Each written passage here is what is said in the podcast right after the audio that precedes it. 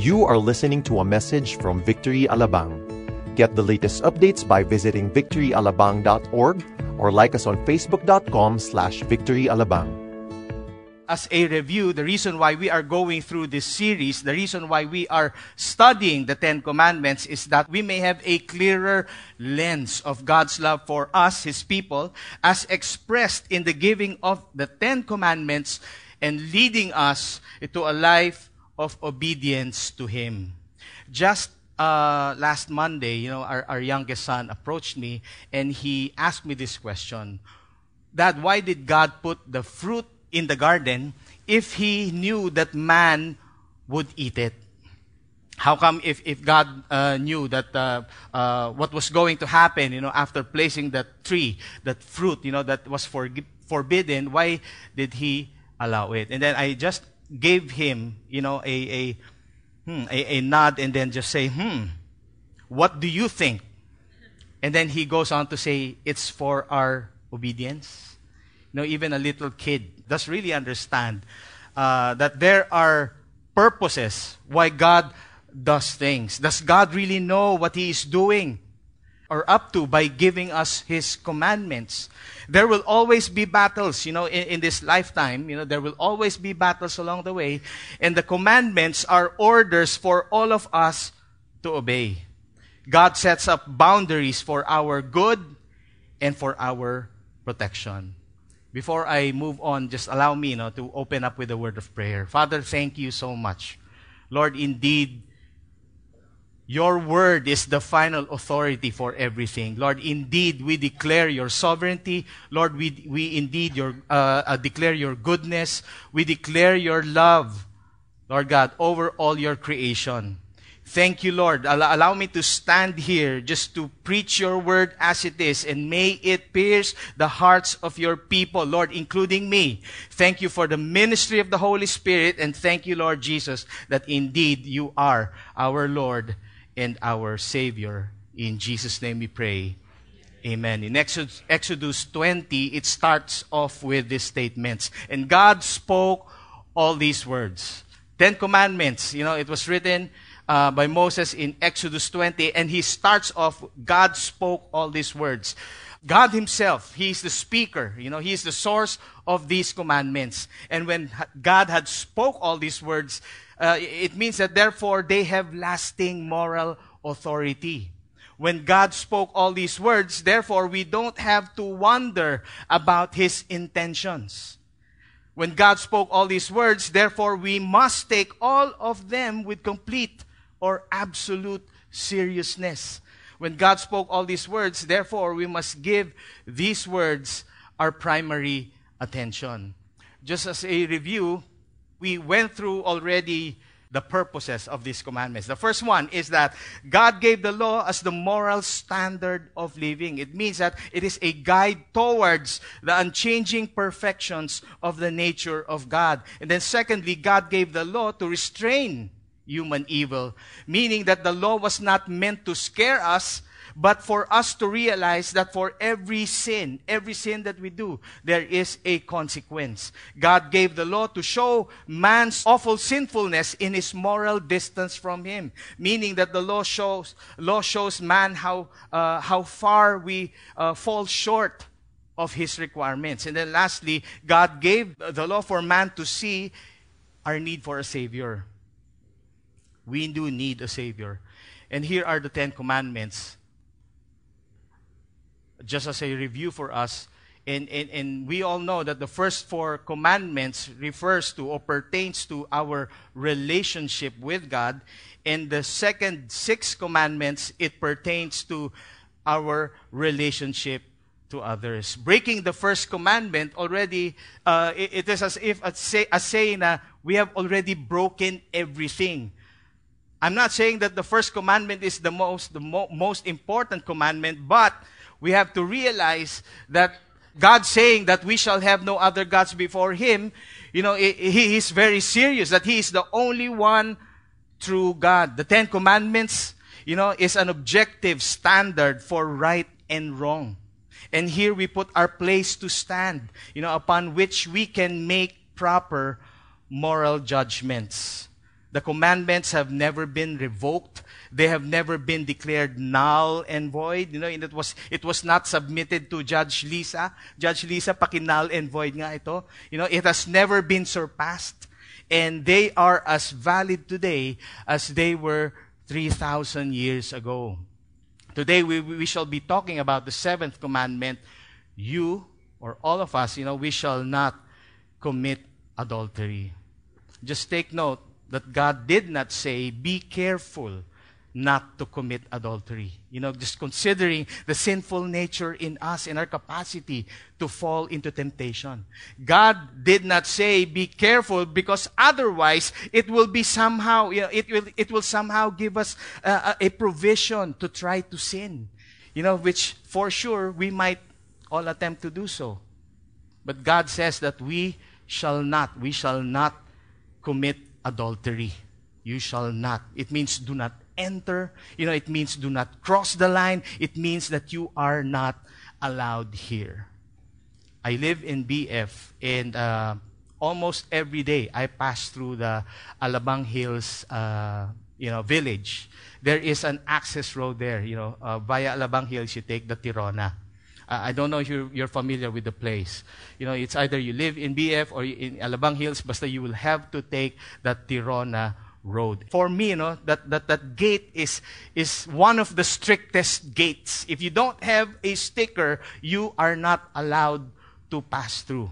You know how many times that we have seen, you know, cars who have attempted to pass through the B, to BF or going to Alabang Hills, you know, the guards would just put the bar down.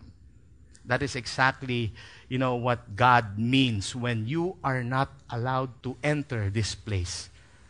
It is for our safety and it is for the protection of others as well. In Proverbs 6:32, it tells us here that he who commits adultery lacks sense. He who does it, you know, it destroys himself. There's something to this kind of sin that really, you know, it, it distorts our mind. It, it, it changes the way that we think. Definitely changes the way that we think. God really puts a, a, in a high value in marriage and family you know, considering that adultery only happens when uh, to, married people. Otherwise, if you're not married, you you uh, commit something, that's another story. But adultery is a kind of sin that happens in marriage. Without us putting in value in marriage and family, you know, the passing on of values from generation to generation will become impossible. You know, I've been telling, I've been praying, we've been encouraging our children. I have, my wife and I, I'm, I'm married to only one wife for 28 years. We have three children. And, and the very encouragement that we've been telling them is, is that, you know, I may not have uh, material wealth. I may not have uh, you know, uh, financial blessings that I can pass on to you. But one thing I know, there is something in our hearts, there's something in our lives that is really more valuable than material things. And that is the love of Christ. The love of Christ that we should be passing on from generation to generation. Preservation of values. Passing on, you know, all of these things. You know, when we talk about these things, we, I, I also address this to all the men, the commitment of all the men, all the husbands, all the fathers, and even for the single men who are here. You know, this is a time for you to prepare. This is a time for you to, you know, to get impartation by, by those who have already gone ahead of us. We should have that commitment to our wives. We should have that commitment to our children. It will make us more responsible and mature. Men also, the husbands, you know, we should meet the deepest emotional and material needs of our wives and also vice versa. You know, it doesn't only stop with the men, you know, just giving, but it is also, you know, something that the women or the wives should be giving to their husbands as well. It is in the family where the children are given a secure and stable childhood. Imagine if, if, if a family has been distorted, has been, you know, something has happened because of unfaithfulness, you know, we just don't have that clear thought. Ano ba naman yan, di ba? Uh, we don't even think about our kids' future. Sometimes because of our selfish nature. We only think about ourselves. Poor children, they will grow up trying to prove something for themselves. Adultery is a threat. It is a threat to the marriage and family. And as I've been saying earlier, it, it, it really destroys. It destroys everything, especially emotionally. Though it may not automatically lead to separation or annulment, you know, but at times it really does. Let us define what adultery is. Adultery is, is, is being physically intimate. Notice I just changed the wordings. It is being physically intimate with someone other than your spouse. It's an extramarital relation or relations or and it's an extramarital affair. Question for all of us this morning is there something wrong with being physically intimate with someone other than your spouse? Yes, there is. That should be clear for us. For one, you know, a covenant has been broken. God has passed on, has given us a covenant. We had, we have to realize, you know, uh, the covenant of love. We have to realize there is faithfulness attached to it. Realize that God instituted marriage. He made it. He created it. In Matthew 19, you know, this was reiterated. It says here, for this reason, a man will leave his father and mother and to hold fast to his wife, and then they will become one flesh. They are one flesh. When God has already placed us in that situation, there is no more going out. God would not even say, oops, mistake. This is wrong. God has already ordained everything, even before we knew it. I married my wife in 1988. Not yet Christians. Everything was really distorted. Everything was really, you know, it was really a mess and I could not understand. In the 90s, everything was just happening, you know. Something could have happened. We could have separated. You know, I could have had, you know, many women or I could have married, married someone else. But it was the grace of God that held us there. And we should understand that even at this time, this is a special relationship, if I, we may call it. Marriage is really a season where everyone should be joyful, everyone should celebrate. It is an exclu- exclusive relationship between one man and one woman only. Where does this start? Adultery. It starts when, you know, an unexplained discontent with spouse happens. It starts when feelings of being trapped in the marriage happens. It starts when needs are not being met. You know, simple things, little things. It starts when reluctance to spend time at home. It's as if that we would want to spend time more outside. I don't want to go home. I don't want to see my wife. I don't want to see my husband. You know, it, it, it starts when fantasies about being married to someone else.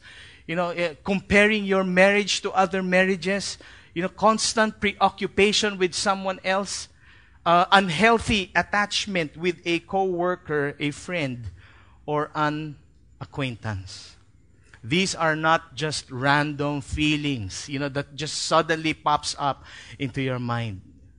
Again, it, it starts off with the little things as simple as keeping secrets to yourself. There's something already, you know, going on. There's something that's already, you know, create uh, a stimulation. Parang kinikiliti ka. It's not being able to be uh, commu- not uh, communicated to your spouse anymore because something is happening. There is already a shame factor. How it affects well, for one, you know, our relationship with God is being affected. There are broken families. There is shame and guilt. You know, there are generational curses. There are uh, suffer. Uh, they, some people suffer from emotional consequences of guilt. You know, some spend countless hours of replaying the failure. Spouse will suffer the scars of, the, of this abuse. Spouse would spend countless hours of counseling. Imagine, you know, um, I, I, think I said this before. It, it used to be that uh, wedding applications would pile up on my table. And now I see more counseling sessions with people when it comes to their marital problems. There are more counseling forms now coming up. Spouse's recovery will be long and painful. Broken trust, fellowship, and intimacy. Children will be deeply uh, disappointed, and you know there will be a questionable integrity, especially uh, we are, when we are saying that we are Christians. You know, I've been serving here and there. I spend the whole weekend in church. But there is a hidden secret because we fell into the trap.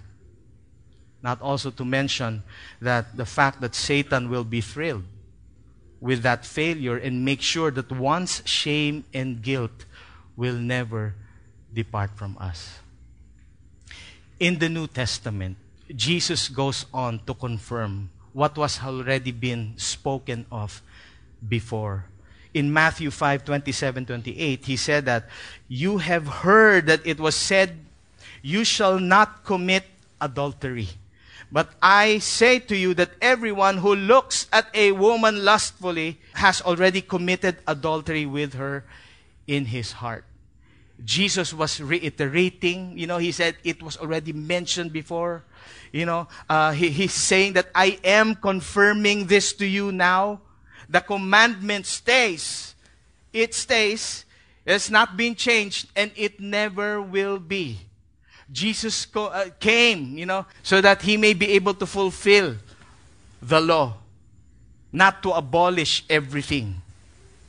And, and for this, you know, we may say, nah, no, I'm not really doing anything. You know, I'm not, I'm not, I'm not even touching her.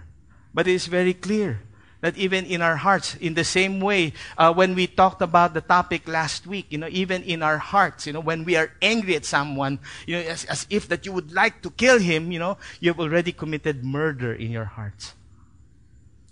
Adultery is the same. Is it unfortunate for all of us? It's for our protection. The Lord wants to protect our marriage. He wants to protect our family.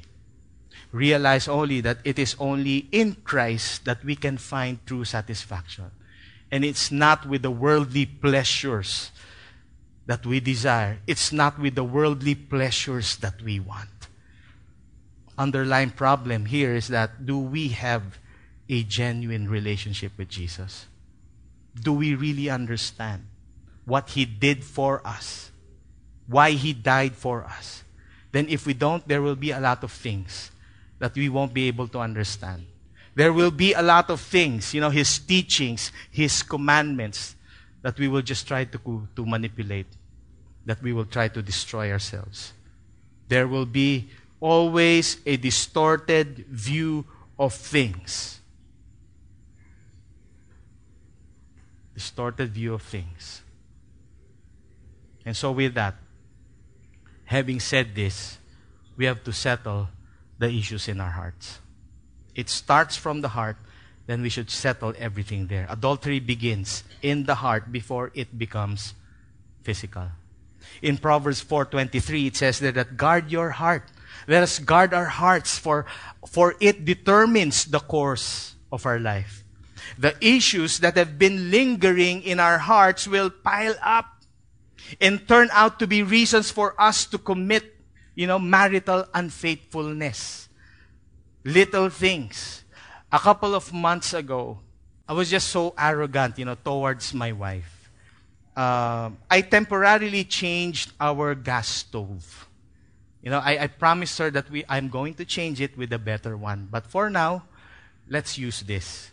But be very careful with the tube at the back. Do not pull it, otherwise, something might happen.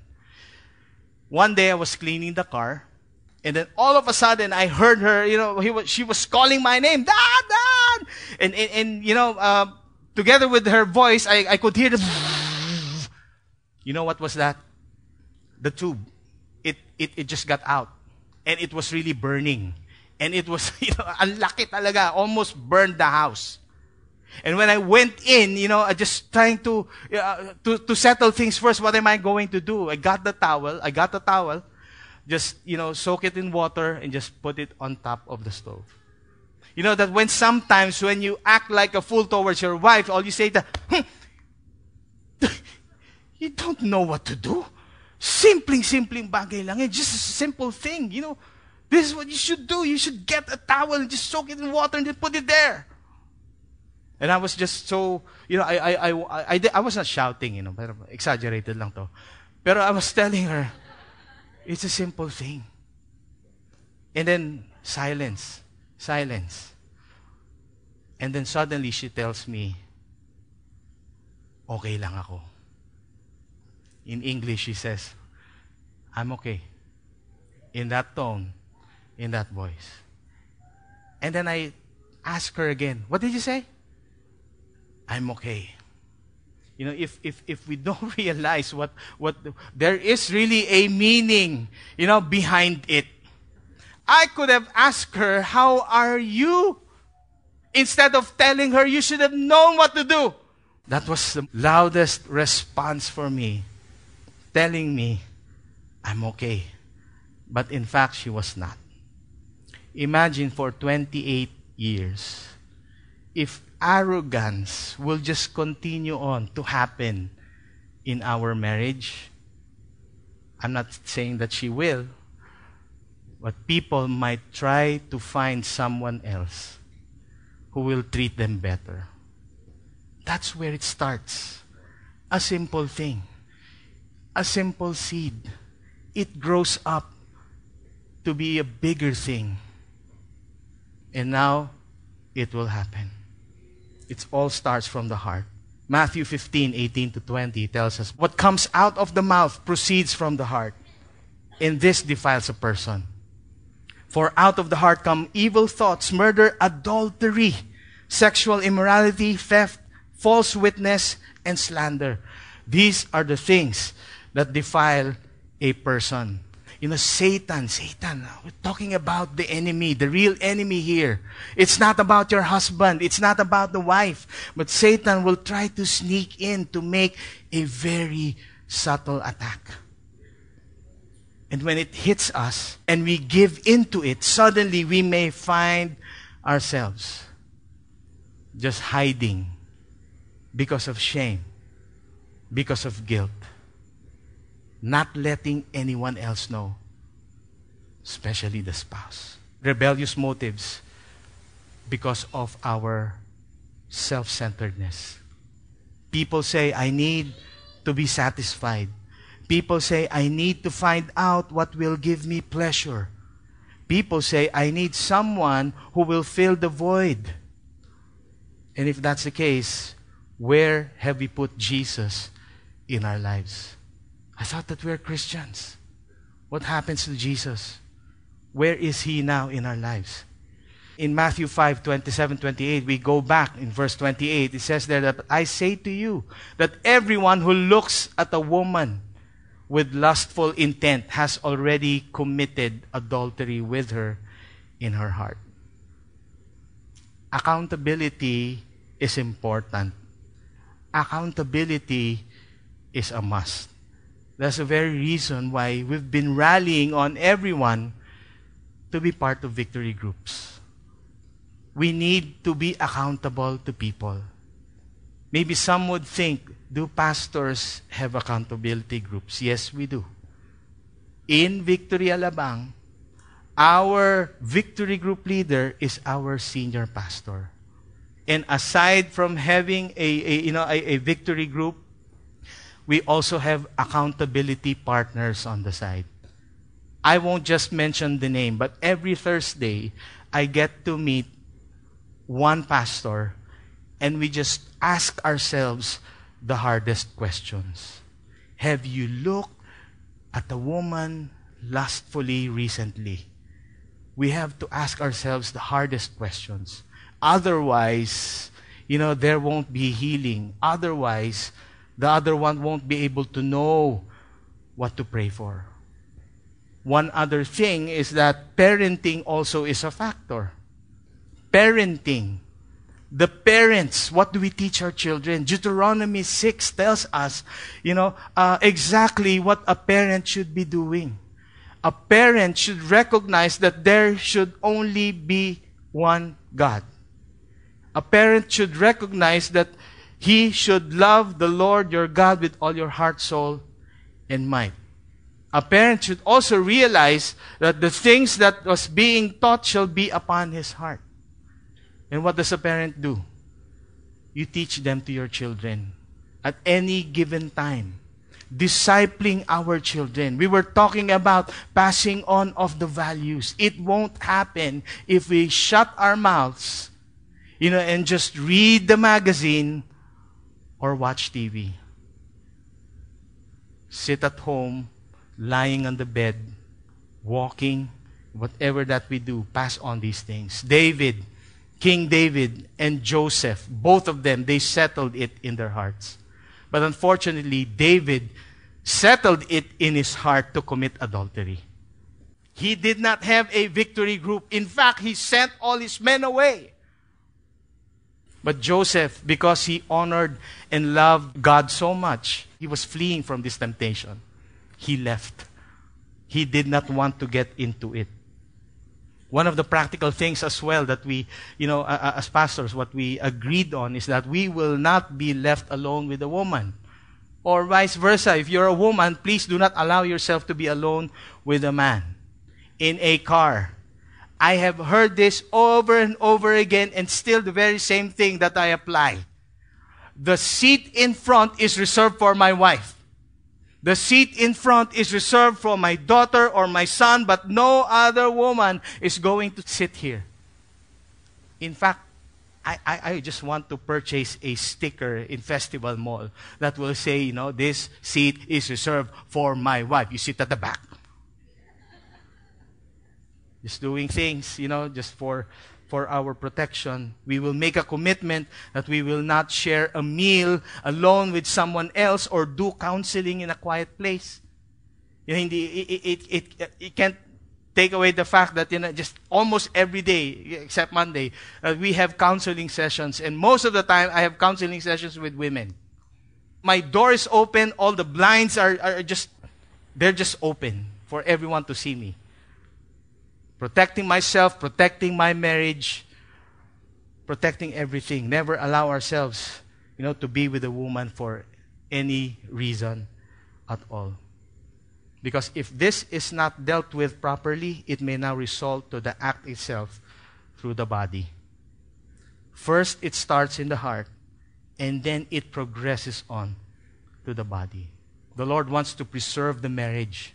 Why are we just so focused on the physical intimacy part. You know, biblical, the, the, there are certain biblical purposes of, of physical intimacy, but just please realize, all of us, that the very purpose for this is, is, is only confined in the, in, in the marriage itself. You know, just between you and your wife, or if you're a woman, be, between you and then your husband the purposes of which is for procreation, because also the Lord mentioned, be fruitful and multiply. If we're praying for generations to be blessed, generations to come, you know, to, to, to receive all these inheritances, then we have to remain faithful. Being faithful in the Lord and then being faithful in the marriage that He has given us. Another biblical purpose is that it is for intimacy and companionship and for physical pleasure. I will not go on. Unfortunately, everything has been distorted. And both the Old Testament and the New Testament confirms that there is a destiny for all the adulterers. If a man commits adultery with his wife, with the wife of his neighbor, it says in Leviticus, both the adulterer and the adulteress shall be put to death. But, you know, in the New Testament, uh, it, it, says in 1 Corinthians 6, 9 to 10, do you not know that the unrighteous will not inherit the kingdom of God? Do not be deceived. Neither the sexually immoral, nor idolaters, nor adulterers, nor men who practice homosexuality, nor thieves, nor the greedy, nor the drunkards, nor re- revilers, nor swindlers will inherit the kingdom of God. God is really serious in dealing with this. Which then, you know, he allows us to have a provision, as mentioned in Hebrews 13:4. He it, it tells us here, let marriage be held in honor among all. and let the marriage bed be undefiled. For God will judge the sexually immoral and the adulterous. You know, giving honor to the marriage will require, it will require the utmost Christian conviction. So we ask ourselves, what are our convictions at this time? Do we have secrets? What are we hiding from from our spouses? When a man and a woman marries, they do not say, till annulment do us part. It's not that way. We say, till death do us part. We are sure we, we will always promise to stay together for better or for worse. My eldest son, who just got recently, you know, he got married about a month ago. Never mind. Never mind. And I would just ask him, uh, son, how are you? and then he would give me a laugh. So, you know, that's that's that's the thing between a father and, and a son. With him laughing, I just I already clearly understand. But I remind him, you know, in, in, in, in marriage it's really so joyful. You know, just remain there, stay there. Whatever your spouse's reaction is to you and vice versa, choose to stay in your marriage. God takes covenant keeping very seriously. You know, we already said that one day uh, in, our wedding day. We did not have that chance to uh, give our vows uh, to- towards each other 28 years back. But when we renewed our vows three years ago, uh, probably that was the longest vow that you know, uh, of course, that's my only vow to my wife. But for me, when I tell the people whom I uh, wed, you know, maikli lang ha, just say it very short lang, very uh, short and uh, just very accurate lang. But I broke that, you know. I probably gave my vows for 10, 15 minutes, I don't know. Understanding it. Telling my spouse once more, and I'm telling her every day. It is every day. Because we are in this as long as we both shall live. Unfortunately, sometimes we also allow foolish talk uh, to happen, you know, which, which st- stirs up emotions and hypes up unhealthy conversations, not with the spouse, but with other people. In Ephesians, it, it also warns us. This is a warning. Let there be no filthiness, no foolish talk, nor crude joking, which are out of place, but instead, you know, let there be thanksgiving. The problem is sometimes, you know, as Christians, we get out of the boundary. So just because that we are surrounded with unbelievers at work or in school, uh, these things happen. This is so common that we begin to take them already for granted. It's an automatic, you know, just uh, words that come out, statements. You know, we just fool around with people, joke around with them. This happens in unguarded moments unguarded moments. Instead of speaking encouragement and what is proper for Christian conversations, such things, you know, such things happen. They come out of our mouths. Are we reading our Bible? Are we doing our daily devotions? Bianca, every time I see her, every time I would, you know, we would, uh, every Thursday, she would ask me, Are you reading your Bible? You know, it's a joke, of course. no. but I tell her, yeah, of course. I do read my Bible. But for me, you know, even if it is a uh, just like a, a, a, funny stuff for her, uh, but it gives me a reminder. Did I read my Bible, you know, today? Are we reading it? Are we meditating on the Word? Do we love it? Do we embrace the Word of God? Where is the thanksgiving to God that we are supposed to declare if we are not meditating on the word. 1 Corinthians 6:18 also commands us flee from sexual immorality. Sin a person commits is outside the body, but the sexually immoral person sins against his own body. The command is to flee from sexual immorality. There are times when the Lord will tell us, stand firm. You know, you don't stand firm when there is temptation and just psychologize yourself that I am not looking, I am not looking, I am not looking, you know. It's not going to work. if things are already starting to stir up, flee is the word. Get away. Suddenly, you know, if, if everything happens, we fell into it, distortion comes, and statements such as, you know, kawawa naman siya. I pity her. I don't want to leave her. And, and some husbands would also say that, you know, in Tagalog, sa'yo naman ako umuwi. Don't worry. You know, I spend more time with you during the week. I can keep both women. I'll take care of them both. Polygamy was never allowed or condoned. If ever we ask about David and Solomon, it, you would notice that there would always be misery. Misery happening after each fall, after each sin. Today, even many would even allow the fathers to molest their children. You know, it's another sinful act. This is how cruel or filthy our society is at this time. Now, the Lord desires a preservation of godly offspring. He desires for our relationship with Him would be multi generational. That's why the work of the ENC, the EN campus, is really very important. If parents are not being discipled, then we disciple the teens, we disciple the kids. When we have discipled these children, you know, it's as almost automatic that the parents too will be discipled. We need to pray. We need to pray. You know, the the uh, the uh, Pastor Greg Wark's uh, men's meeting. You know, it's really very very important. I've been you know just rallying all the men. We need real men to stand up. You know, we we we we just want all the men. You know, all the men to really take this responsibility seriously. This is a no joke. We may even think, you know, oh, it's fine, okay lang. I'm still young. Maybe I can repent later. But what happens if the Lord suddenly you know, just takes you away? We don't know. Adultery is really idolatry.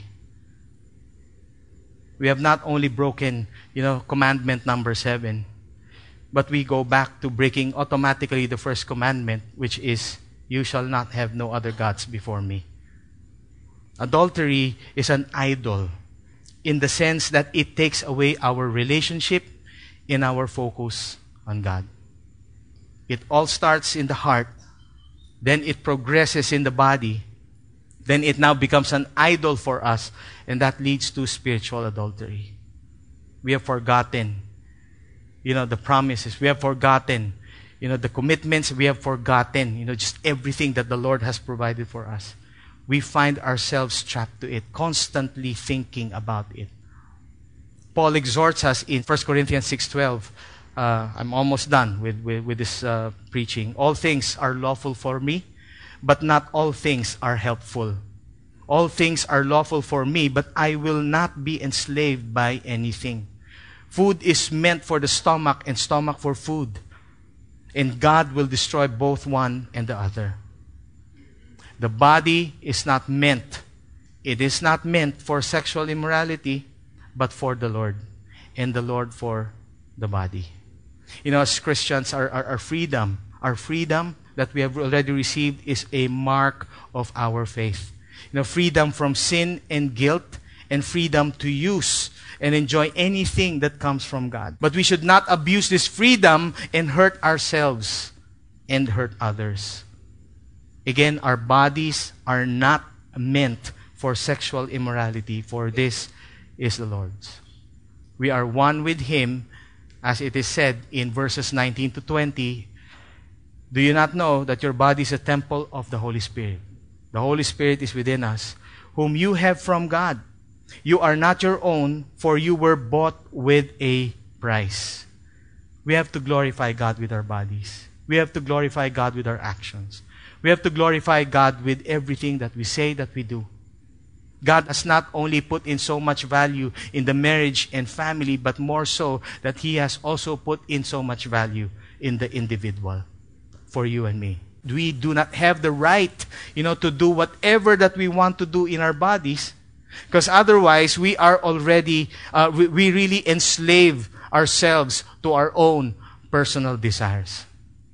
When we become Christians, the Holy Spirit, you know, as promised by the Lord Jesus, it fills and it already lives in us.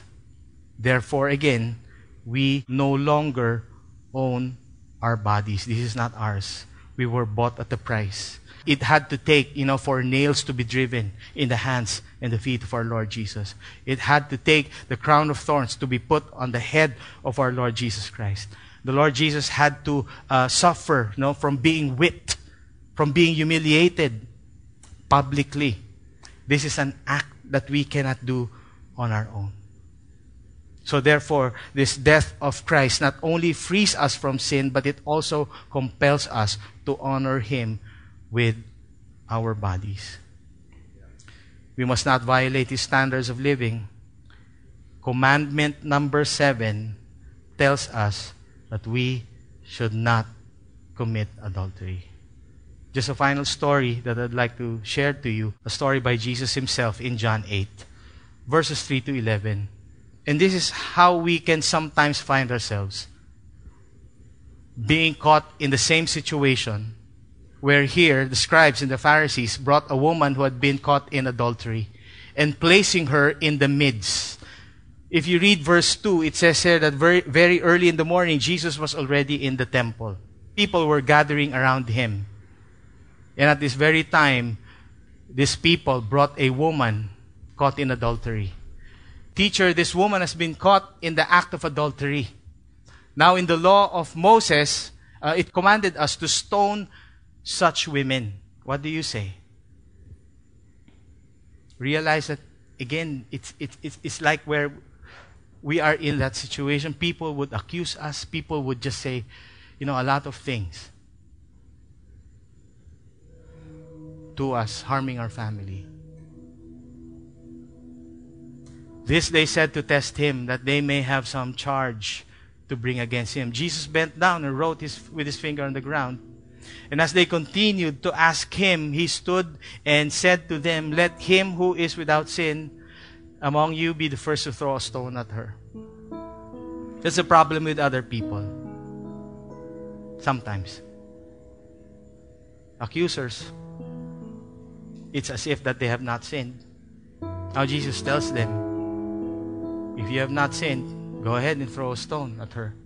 Once more he bent down and wrote on the ground. But when they heard it, they went away one by one, beginning with the older ones, and Jesus was left alone with the woman standing before him.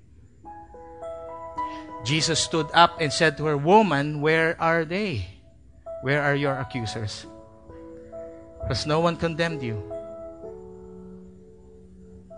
Jesus is speaking to you know, each and every one of us at this time. We may not be guilty of, you know, committing adultery in terms of, you know, having physical relations with other people, but probably in our minds we did.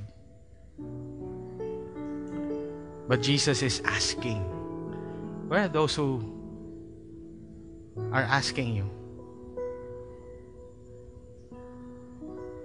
The woman answers, No one, Lord. And then Jesus said, Neither do I condemn you. Go, and from now on, sin no more. You know, just as simple as that. It's a simple instruction for all of us. Jesus, He does not condemn us, but gives us the freedom to be out of our struggles and bondages. A simple instruction for us to do if we have become adulterers, if we have become sinners, Jesus simply tells us, I will not condemn you. From now on, go and sin no more. What really sets us free from the guilt of sin is the grace of God. It is by God's grace. But again, we understand that grace is not the license to sin, but it gives us the power to say no to sin. Titus 2 11 to 12. It tells us, therefore, the grace of God has appeared. And who is this grace? It is Jesus Christ Himself. Bringing salvation for all people. training us to renounce ungodliness and worldly passions and to live self controlled, upright, and godly lives in this present age. This is the perfect law that has been given to us out of His perfect love. And the perfect love is Jesus Christ Himself. The Lord Jesus died for you and me that we may have a fruitful life, that we may have life, life to its fullest. So allow me to pray for you, Father. First of all, we'd like to, Lord, repent. If we were unaware, we, we, we, we just ignorantly, you know, not not being too sensitive, Lord, in the things that we have been doing. And thus, in your eyes, we have already committed adultery. In your law, that's what it says. Even if we look at the woman lustfully, or even a man lustfully, we have already committed adultery in our hearts. But you have given us a provision a provision of being freed from all these things. God, I pray that you would set us free. You would set us free, Lord, from the, sh- from the shame, from the guilt, and all the things of the past. We may not be able to forget immediately, but Lord, thank you that everything, Lord, everything, you know, it, it, your love, it replaces everything in our hearts. Thank you for giving us life. The God of adultery has been done with. But we will now, Lord, declare it with our mouths that there is indeed only one God.